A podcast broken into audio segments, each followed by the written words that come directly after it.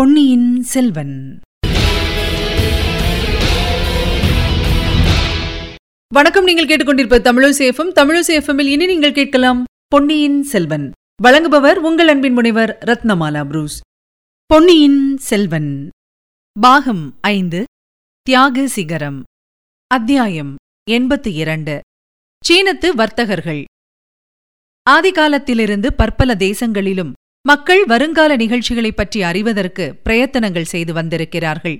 ஏழை எளியவர்களையும் படிப்பில்லாத பாமர மக்களையும் போலவே அரச குலத்தவர்களும் புலமைமிக்க அறிவாளிகளும் எதிர்காலத்தை ஊடுருவி பார்க்க முயன்றிருக்கிறார்கள்.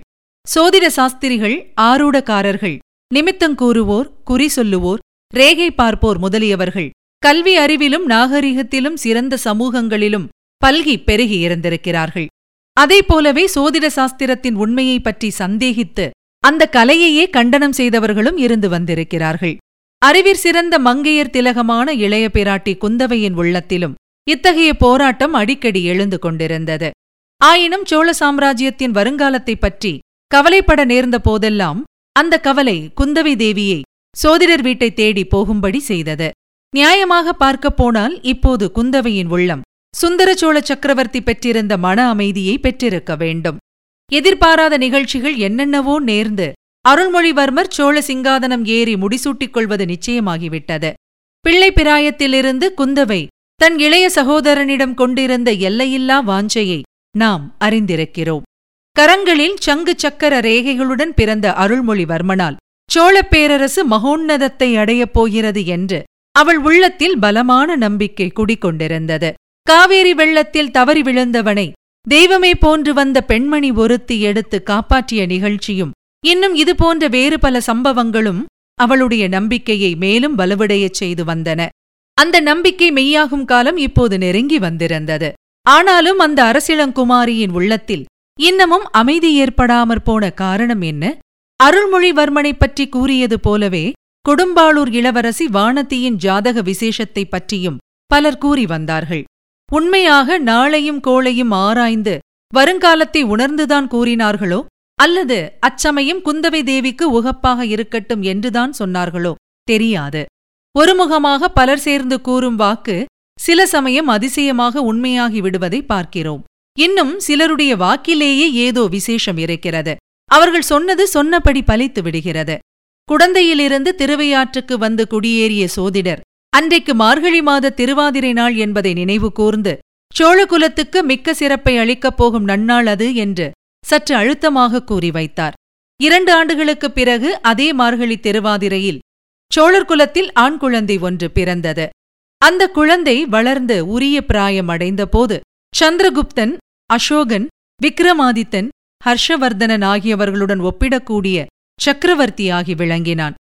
ராஜேந்திரன் என்ற அபிஷேகப் பெயர் பெற்று இலங்கை முதல் கங்கை வரையில் லட்சத்தீவு முதல் ஸ்ரீ விஜயத்தீவு வரையில் வெற்றி கொண்டு ஆணை செலுத்தினான். சோதிடர் கூறிய வார்த்தை இவ்விதம் அதிசயமான முறையில் பின்னால் பலித்துவிட்டது ஆனால் அன்றைக்கு அவர் அவ்விதம் கூறியபோது குந்தவைக்கு அதில் பூரண நம்பிக்கை ஏற்படவில்லை. வானத்திக்கோ சோதிடரின் வார்த்தைகள் கோபத்தையே உண்டாக்கின. அந்த கோபத்தை உடனே காட்டுவதற்கு ஒரு வழியும் ஏற்பட்டது. சோதிட சுவடியை தூக்கி அந்த பெண்ணரசி பூனையின் மேல் எறிந்துவிட்டு சோதிட சாஸ்திரத்துக்கும் உபயோகம் உண்டு என்று கூறினாள். அதை கேட்ட சோதிடர் திரும்பி பார்த்து விஷயம் இன்னதென்பதை தெரிந்து கொண்டு இளவரசி வல்லவனுக்கு புல்லும் ஆயுதம் என்பார்கள். அதுபோல் தங்கள் திருக்கரம்பட்ட மகிமையினால் இந்த ஓலைச்சுவடியும் ஓர் உயிரை காப்பாற்றியது. வருங்காலத்தில் எத்தனை எத்தனையோ உயிர்களுக்கு அபயமளித்து காப்பாற்றப் போகும் மலர்க்கரம் அல்லவா? என்றார்.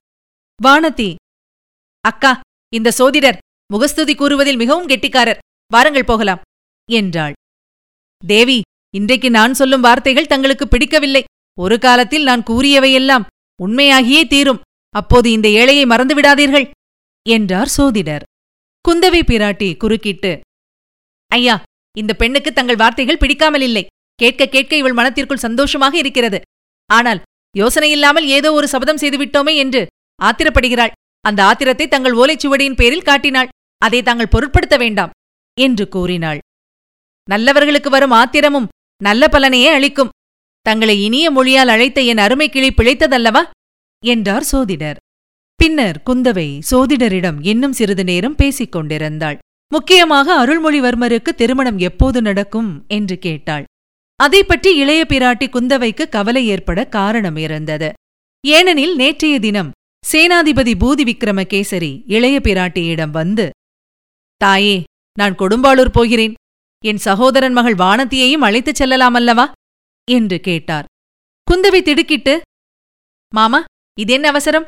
பட்டாபிஷேகத்துக்கு இல்லாமலா போகிறீர்கள்? என்றாள். தாயே பட்டாபிஷேகத்தின் போது வந்துவிடுவேன். அதுவரையில் இங்கு ஏன் காத்திருக்க வேண்டும்? நான் வரும்போது பெரும் சைனியத்தோடு வந்தேன். தெய்வாதீனமாக நம்முடைய மனோரதம் சண்டை ஒன்றுமில்லாமலே நிறைவேறுவதாகிவிட்டது. சக்கரவர்த்தி திருமகன் முடிசூட இணங்கிவிட்டார். அதை எல்லா சிற்றரசர்களும் ஒப்புக்கொண்டு விட்டார்கள். இனி இவ்வளவு பெரிய சைனியத்தை இங்கு வைத்திருக்க வேண்டிய அவசியமில்லை.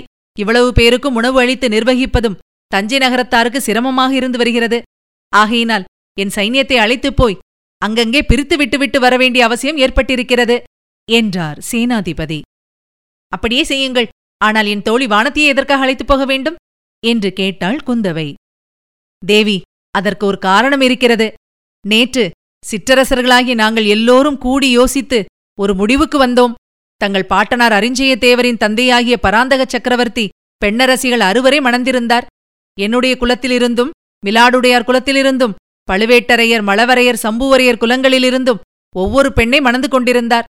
ஆகையால் அவருடைய காலத்தில் சிற்றரசர்களிடையில் பூசல் ஏதும் இல்லாமலிருந்தது தங்களுடைய பாட்டனார் அரிஞ்சையரும் அவ்வாறே பல சிற்றரசர் குலப் பெண்களை மணந்து கொண்டார். அவர் வெற்றி கொண்ட வைதும்பராயர் குலத்திலிருந்து தங்கள் பாட்டியாரை மணந்து கொண்டார். ஆனால் தங்கள் தந்தை இந்த நல்ல வழக்கத்தை அனுசரிக்கவில்லை. தங்கள் அன்னையாகிய மலையமான் மகளாரை மட்டும் மணந்தார். அதனால் சிற்றரசர்களுக்குள்ளே பொறாமையும் பூசலும் விளைந்தன. இனி இந்த சோழ சாம்ராஜ்யத்தின் சக்கரவர்த்தியாக முடிசூட்டிக் கொள்கிறவர்கள் பராந்தக சக்கரவர்த்தியையும் அரிஞ்சய தேவரையும் போல் பல சிற்றரசர் குலங்களிலிருந்தும் பெண் கொள்ள வேண்டும் என்று நேற்றைக்கு ஏகமனதாக முடிவு செய்திருக்கிறோம். பொன்னியின் செல்வரின் முடிசூட்டு விழா நடந்த பிற்பாடு அவரிடம் இவ்வாறு விண்ணப்பம் செய்து கொள்ள எண்ணியிருக்கிறோம். வானத்தியை ஏன் ஊருக்கு அழைத்துச் செல்ல விரும்புகிறேன் என்று தாங்கள் ஊகித்துக் கொள்ளலாமே. அவளை இங்கே விட்டிருந்தால் நான் உடன்படிக்கைக்கு விரோதமாக நடக்கப் பார்க்கிறேன் என்று மற்றவர்கள் சந்தேகிக்கக்கூடும் என்றார் கொடும்பாளூர் வேளார். இதை கேட்ட குந்தவைக்கு உள்ளத்தில் பெரிதும் ஆத்திரம் உண்டாயிற்று. அதை அவள் வெளிக்காட்டிக் கொள்ளாமல் சேனாதிபதி அன்னை தந்தையை இழந்த தங்கள் தம்பி மகளுக்கு நானே தந்தையும் தாயுமாக இருக்க வேண்டும் என்று முன்னொரு சமயம் கேட்டுக்கொண்டீர்கள் அதை மறந்துவிட்டீர்களா வானத்தியை கொடும்பாளூருக்கு அனுப்ப முடியாது. அவளை விட்டு கன நேரமும் என்னால் பிரிந்திருக்க முடியாது. நான் வேண்டுமானால் வானத்தியை மலைத்துக் கொண்டு பழையாறைக்கு போய்விடுகிறேன். முடிசூட்டு விழாவுக்கு கூட வராமல் அங்கேயே இருந்து விடுகிறோம். கல்யாணத்தை பற்றிய பேச்சே இப்போது வேண்டாம். பட்டாபிஷேகமான பிறகு சிற்றரசர்களின் விருப்பத்தை பொன்னியின் செல்வரிடம் சொல்லுங்கள். பிற்பாடு பார்த்துக் கொள்ளலாம் என்றாள். சேனாதிபதியும் அதை ஒப்புக்கொண்டு போய்விட்டார். குந்தவி தேவி சோதிடரை தேடிக் கொண்டு வருவதற்கு இது ஓர் அதிகப்படியான காரணமாயிற்று. ஆகையினாலேயே பொன்னியின் செல்வரின் திருமணத்தை குறித்து அவ்வளவு கவலையுடன் சோதிடரிடம் கேட்டாள். அதே சமயத்தில் வானத்தியின் நினைவு பழையதொரு சம்பவத்துக்குப் போயிருந்தது. அதிலும் ஒரு பறவையும் பூனையும் பாத்திரங்களாயிருந்தன. பூனையுடன் ஒரு யானையும் யானைப்பாகனும் அதில் சம்பந்தப்பட்டிருந்தார்கள். மரக்கிளையிலிருந்து தொங்கிய ஒரு பறவையின் கூட்டை அந்த காட்டுப்பூனை தாக்கி அதிலிருந்து பறவை குஞ்சுகளை கபளீகரம் செய்ய முயன்றது. தாய்ப்பறவை கூட்டை சுற்றி வந்து பூனையை தடுக்கப் பார்த்தது. வானத்தி அதைக் கண்டு செய்வதறியாது அலறினாள். நதியில் நீந்திக் கொண்டிருந்த இளைஞன் ஒருவன் ஓடி வந்து பார்த்தான். பிறகு அவன் விரைந்து சென்று ஒரு யானையின் மீது ஏறி வந்தான். பறவைகள் கூண்டையும் அதிலிருந்த பச்சிளம் குஞ்சுகளையும் அந்த காட்டுப்பூனையின் வாயிலிருந்து காப்பாற்றினான். அந்த இளைஞன் யானைப்பாகன் என்று வானதி அப்போது கருதினாள். பின்னால் அவன்தான் பொன்னியின் செல்வன் என்று தெரிந்தது. ஆஹா அவன் வெறும் யானைப்பாகனாகவே இருந்திருக்கக் கூடாதா? அல்லது சாதாரண வீரனாயிருந்திருக்கக் கூடாதா? அவன் சுந்தரச்சோழ சக்கரவர்த்தியின் திருமகனாக இருப்பதால் அல்லவா தான் இத்தகைய தொல்லைகளுக்கு ஆளாக நேர்ந்தது? தன்னையொத்த தோழிமார்களும் பூங்குழலி போன்றவர்களும் சோழ நாட்டு பட்டத்தரசியாக விரும்பும் கள்ள நோக்கமுடையவள் என்று தன்னை பற்றி அவதூறு கூறும்படி நேர்ந்தது. வானத்தி இத்தகைய நினைவுகளிலும் குந்தவை வருங்காலத்தைப் பற்றி சோதிடம் கேட்பதிலும் ஈடுபட்டிருந்த சமயத்தில் சோதிடரின் வீட்டு வாசலில் சீனத்துப்பட்டு வேண்டுமா? சீனத்துப்பட்டு என்ற பெருங்குரல் ஒன்று கேட்டது. வேறு குரல்களும் கேட்டன. குந்தவையும் வானத்தியும் தாங்கள் வந்து நேரமாகிவிட்டது என்பதை உணர்ந்து எழுந்தார்கள். அப்போது சோதிடரின் சீடன் உள்ளே வந்து சுவாமி சீனத்து வர்த்தகர்கள் இருவர் வந்திருக்கிறார்கள். தங்களிடம் சோதிடம் கேட்க வேண்டுமாம். அவர்களை நாளைக்கு வரும்படி சொல்லட்டுமா? என்று கேட்டான். குந்தவை வேண்டாம் இப்பொழுதே வரட்டும். நாங்கள் விடைபெற்றுக் கொள்கிறோம். என்று சொல்லிவிட்டு வானதியின் கையை பிடித்து அழைத்துக் கொண்டு புறப்பட்டாள். இளவரசிகள் இருவரும் வாசலில் வந்தபோது அங்கே ஒரு யானை நிற்பதையும் அதன் மேல் இரண்டு சீன வர்த்தகர்கள் பெரிய துணி மூட்டைகளுடன் உட்கார்ந்திருப்பதையும் பார்த்தார்கள். கீழே நின்ற யானைப்பாகனிடம் அந்த சீனத்து வர்த்தகர்கள் ஏதோ கேட்டுக்கொண்டிருப்பதாக தோன்றியது. அவர்கள் மீது அதிக கவனம் செலுத்தாமல் இளவரசிகள் தங்களுடன் வந்த வீரனை அழைத்துக் கொண்டு சோழ மாளிகையை போய் சேர்ந்தார்கள். இதுவரை நீங்கள் கேட்டது பொன்னியின் செல்வன். வழங்கியவர் உங்கள் அன்பின் முனைவர் ரத்னமாலா புரூஸ். மீண்டும் அடுத்த அத்தியாயத்தில் சந்திக்கலாம். இணைந்திருங்கள் மகிழ்ந்திருங்கள்.